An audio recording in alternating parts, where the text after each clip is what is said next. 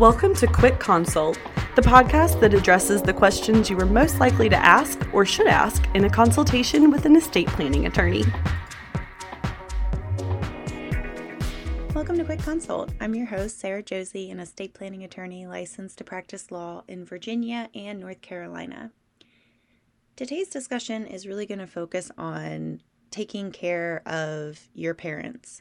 So, what I mean by that is obviously you're a child who's grown up, you're no longer a minor, um, and the situation has come about where instead of your parents taking care of you, you need to start taking care of your parents. Maybe this means helping them with their finances or their daily activities. Um, maybe you're in that stressful situation where you've started talking about moving a loved one into an assisted living facility facility or a nursing home. So this discussion is is near and dear to my heart. Um, my I've never gone through it with my own parents, but I did see uh, this happen with my grandparents, specifically my grandmother. And my mom, um, she's one of eight. And so, you know, there was a lot of conversations going on between her and her siblings, and I could just see a lot of stress, a lot of frustration, um, and a lot of the work kind of falling on one person, right? Out of those out of those eight kids. So, you know, it's it's important to have conversations with your family, um, and hopefully, this podcast will let you ease some of the stress that's associated with this transition to helping your parents with their, you know, day to day lives, activities, finances, all of that stuff. So, the number one point I want to make to you is to get your parents' estate planning documents done now. You do not want to wait until the point where they are unable to sign or even question whether they're able to sign their documents. If you do this, then you're ending up in a situation where the estate planning attorney is going to have to either ask your parents' capacity questions. Um, sometimes the estate planning attorney might require you to go get a note from the doctor. Um, and even if you go through those hoops, get the note from the doctor, uh, which will take some time. Um, it will all have to be redone again um, around the date of the signing. So it's really a lot of extra work and headache for you if you wait or your parents wait to get their estate planning documents done. So I cannot stress enough the importance of making that appointment, getting them in to see the estate planning attorney now, not when they've already lost capacity or there's a question about their capacity. If they have lost the capacity to sign the documents, then your only option is to go to court to get a conservatorship or guardianship over your parents. Um, that is litigation. That is um, something that's that's stressful, and obviously something that's going to take up a lot more of your time, a lot more uh, resources, hiring attorneys, and and all of those things. Um, please don't let that happen to your family go ahead and get that healthcare power of attorney, general power of attorney, and at a minimum, a will done now so that you're not in that situation even, you know, a few months from now if your parents' health starts to decline. So, my number one tip is please do not wait in taking care of these estate planning documents. Uh, the sooner, the better. My next tip is that if you're in a situation where you have a lot of siblings, the reality is is that one of those children is or one of your siblings is likely going to have to be in charge. It's important to have someone who's kind of the final decision maker um, when it comes to specific aspects of your parents' life. But that doesn't mean that the work can't be split up. So if there are a lot of you, a lot of siblings, you might have one person that's designated to handle the financial piece. You might have another person who's designated to handle the health piece, um, you know, getting them to and from doctor's appointments, and to be the one that would make any healthcare decisions in the event they weren't able to make them for themselves. Um, and then you might have a person who's designated for kind of the day to day living piece. You know, are there enough groceries? Is there any new clothes that need to be done? Has the laundry been completed? How's mom and dad's personal hygiene? Do they need to get a haircut? Um, you know, all of those sorts of things. So it's not that you can't split up the work. You can if you have, you know, the luxury of having many siblings. But I think it's important that under each of those categories, you have one person who's kind of the final decision maker and in charge of each of those categories.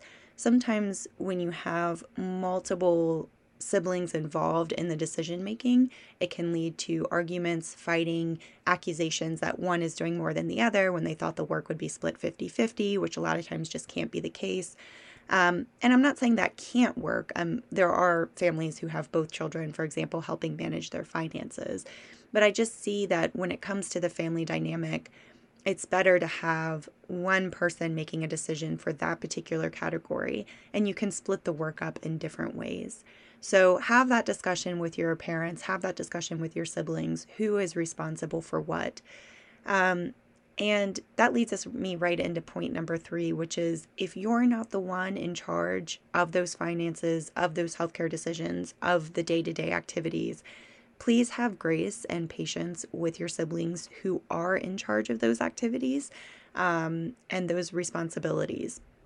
It is a lot of work to take care of um, an aging parent, and um, you have your own life as well, and maybe your own children. There's a lot of people who are in this middle road where they have young children of their own. That is a ton of work in and of its own um, right. And then they're also trying to take care of their parent, and then they're trying to take care of themselves as well. So there's a lot of moving pieces here. So it's going to be bumpy. Things are not going to be done absolutely perfect every single time. So if you're not the one that's in charge, um, I'm not saying you know don't get involved if you see a problem of course you know there's there's um, certain situations that come up that may require you to get more involved in a certain category that i mentioned. But also have grace and patience with your siblings who are in it who are in the thick of it who are doing the day-to-day um, you know help with the parents um, to know that you know they they are doing the best they can um, given what the circumstances are so, you know, just to recap there, getting your documents done as soon as possible, splitting up the work if you can, but also having a final decision maker in each category of work, and then having patience and grace with the people who are taking care of your parents, um, understanding that it is a lot of work. The final tip that I have for you guys today is to get a good understanding of your parents' assets now. So, just like with number one, where I mentioned getting the estate planning documents done now, it's incredibly important that you have a concept of what assets your parents do have, um, what's the status of those assets, um, and not just to understand whether or not you're they're going to be able to provide for their care if they go to assisted living or what have you but also, you know, it's time to start thinking about some death planning here. And if your parents do pass away and you have no idea where their bank accounts are located, or you have no idea if they have life insurance, the status of their retirement, did they dabble in cryptocurrency? You know, all of these different things are really important, again, while your parents have the capacity to have these discussions with them um, what type of assets do they have? Write it down. You're not going to remember a year from now, two years from now, after you have that discussion, everything that you guys talk about. Um, so, having a written list of the assets, where they're located, their status, um, that is all really important steps that you can take now that will save you tons of headache in the future.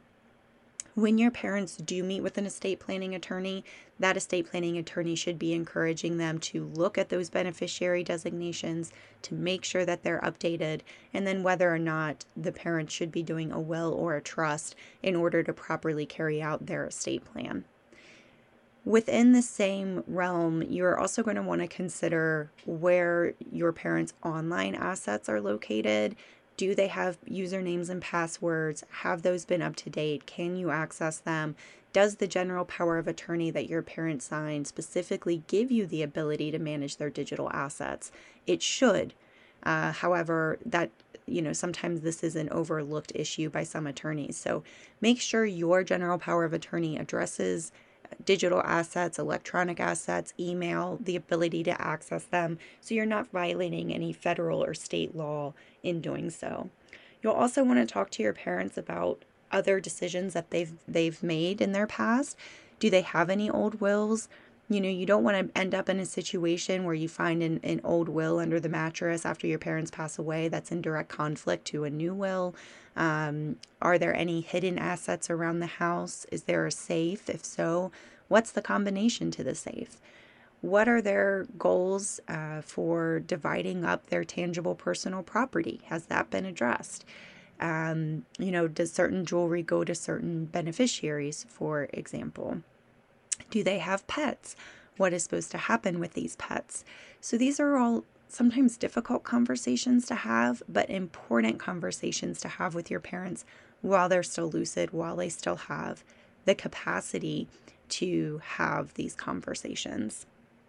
So, I hope you find these tips helpful and that it gives you some good questions to ask your estate planning attorney. Until next time, I'm Sara Josey, wishing you and your family all the best wishes and health, and of course, the best planning. Have a great day. Thanks for listening. For more information, visit selectlawpartners.com. The information in this episode is provided for general informational purposes only and may not reflect the current law in your jurisdiction. You understand that there is no attorney client relationship between you and the host or any Select Law Partners attorneys. No information contained in this episode should be construed as legal advice from the host or select law partners, nor is it intended to be a substitute for legal counsel on any subject matter.